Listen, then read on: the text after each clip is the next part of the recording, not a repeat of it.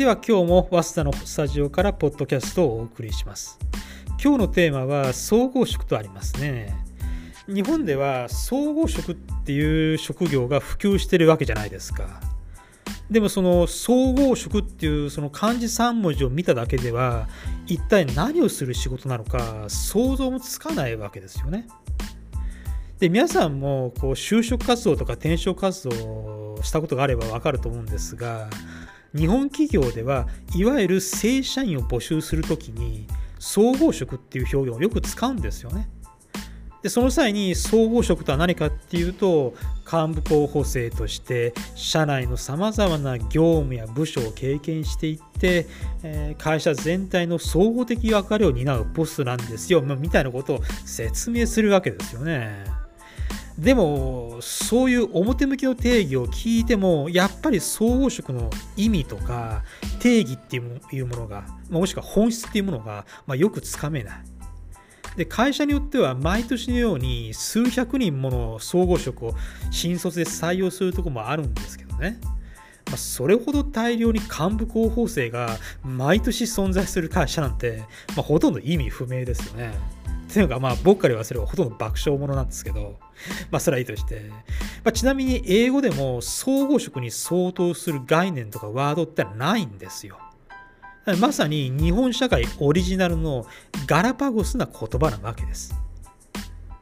今日はこの総合職っていう言葉をスタートラインとして日本の会社とか労働といったものについて解説してみたいと思うんですね。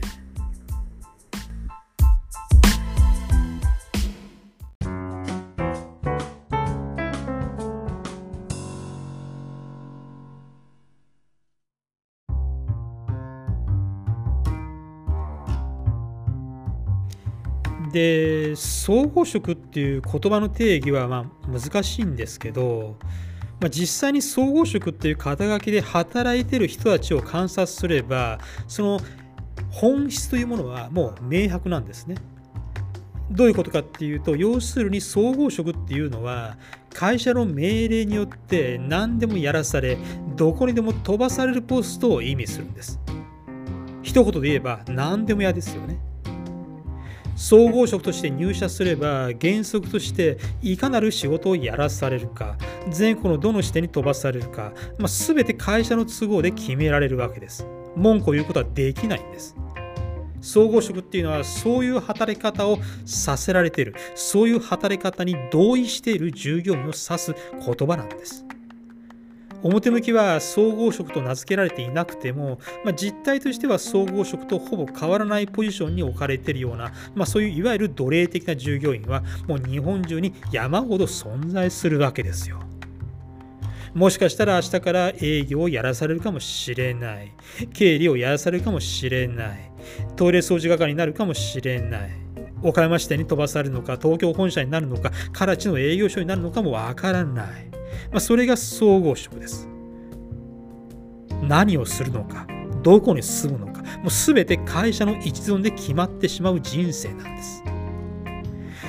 特にその総合職にとって一番の恐怖なのは、一番恐怖なのは転勤ですよね。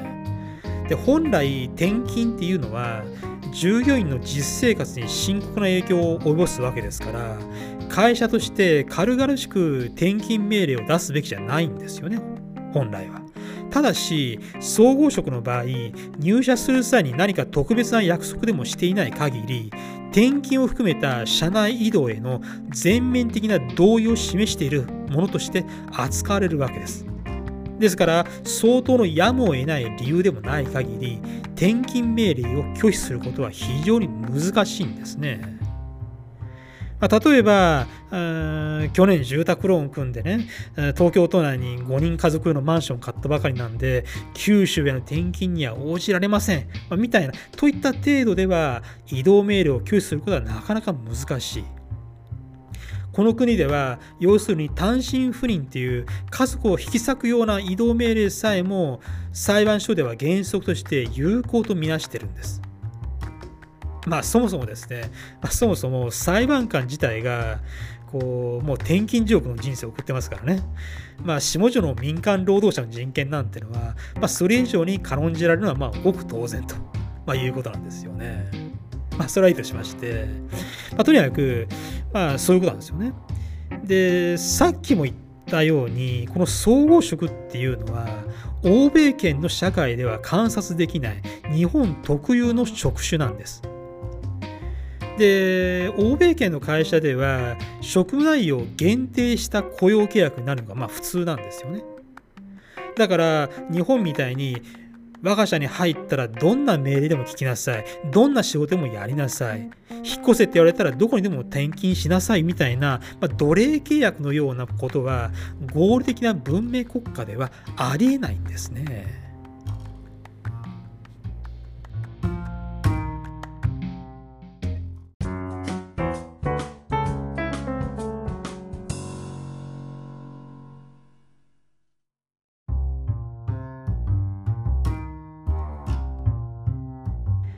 そのそもそも労働市場において欧米圏の労働者っていうのはいかなる仕事をするか自分はどういう仕事がしたいのかを重視するわけです。まあそれが当たり前じゃないですか。ところが日本の労働者の場合はそうではなくていかなる組織に属するか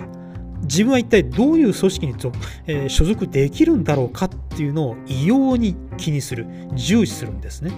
その違いを象徴しているのが総合職なんです。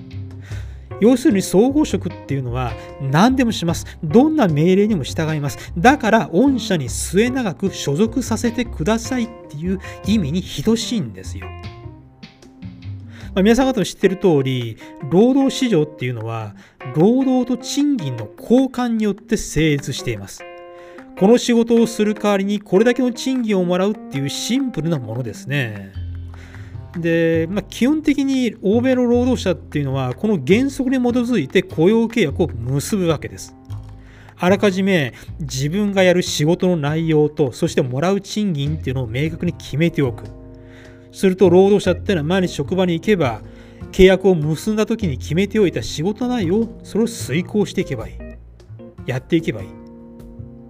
で、雇用契約を結ぶ際はですね、あなたは我が社でこの仕事だけやってくださいみたいに、職務内容が厳密に記述されたジョブディスクリプションが、まあ、交わされることも多いわけです。ところが、日本企業は違う。特に総合職、まあ、もしくは総合職なポジションの従業員を雇う際は、契約書に仕事内容を定めないわけです。もちろん、ジョブディスクリプションが交わされることもない。従業員に何をさせるかは会社側でその都度その都度勝手に決めていくわけです。従業員にとって唯一はっきりしているのは自分がこの会社の一部になった会社という組織の一部になったという意識だけなんですね。でもただしですね、ただし多くの日本人はそういう雇用形態でも疑問を感じることは少ないんですね。もっと言えば多くの日本人は自分は何をしたいのかどういう仕事をして何を成し遂げたいのかについてあまり関心がないんです彼ら日本人労働者にとって最も関心があるのはもう一度言いますが自分はいかなる組織に所属できるのかなんですね。組織に属するという行為がまず一番重要であってその組織の中で一生かけてどういうことをやらされるのかかということについては驚くほどに優先度が低いんです。そのそもそもねそもそも僕ら人間が幼少期から何か人生の選択をしていく場合まず自分は人生をかけて何をやりたいのかっていうのを考えるわけじゃないですか。まあ、実際僕たちが小中高の頃は、まあ、例えば面白いミステリー小説を書きたいとかサッカー選手としてワールドカップに出場したいとか世界一美味しいケーキを作りたいとか、まあ、そういう目標を持つものですよね。でマスコミなんかもそういう子供向けに将来どんなことがしたいですかっていう人気職業ランキングを実施したりするわけじゃないですか。ところがですよ、ところが大学生の頃になって実際に人生の選択、職業の選択をしなきゃいけなくなった頃にはもう何をしたいのか自分は一体生涯をかけて何をしたいのかっていう意識がもう消え消え去ってるんですよね。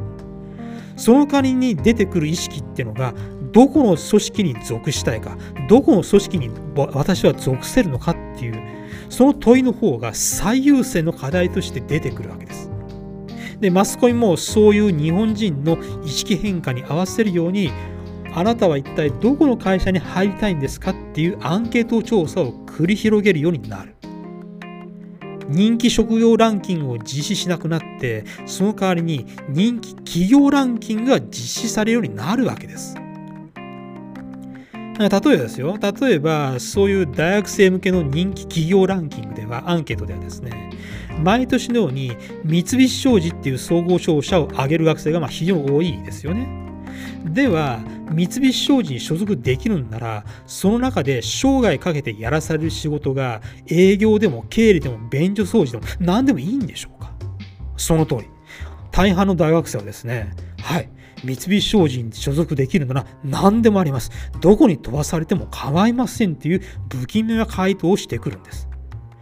こうやって人生の自分の人生そのものを特定の会社に全て委ねてしがみついていく社畜なるものが一丁上がりとなる。まさに総合職とは社畜というワードそのものの象徴なわけです。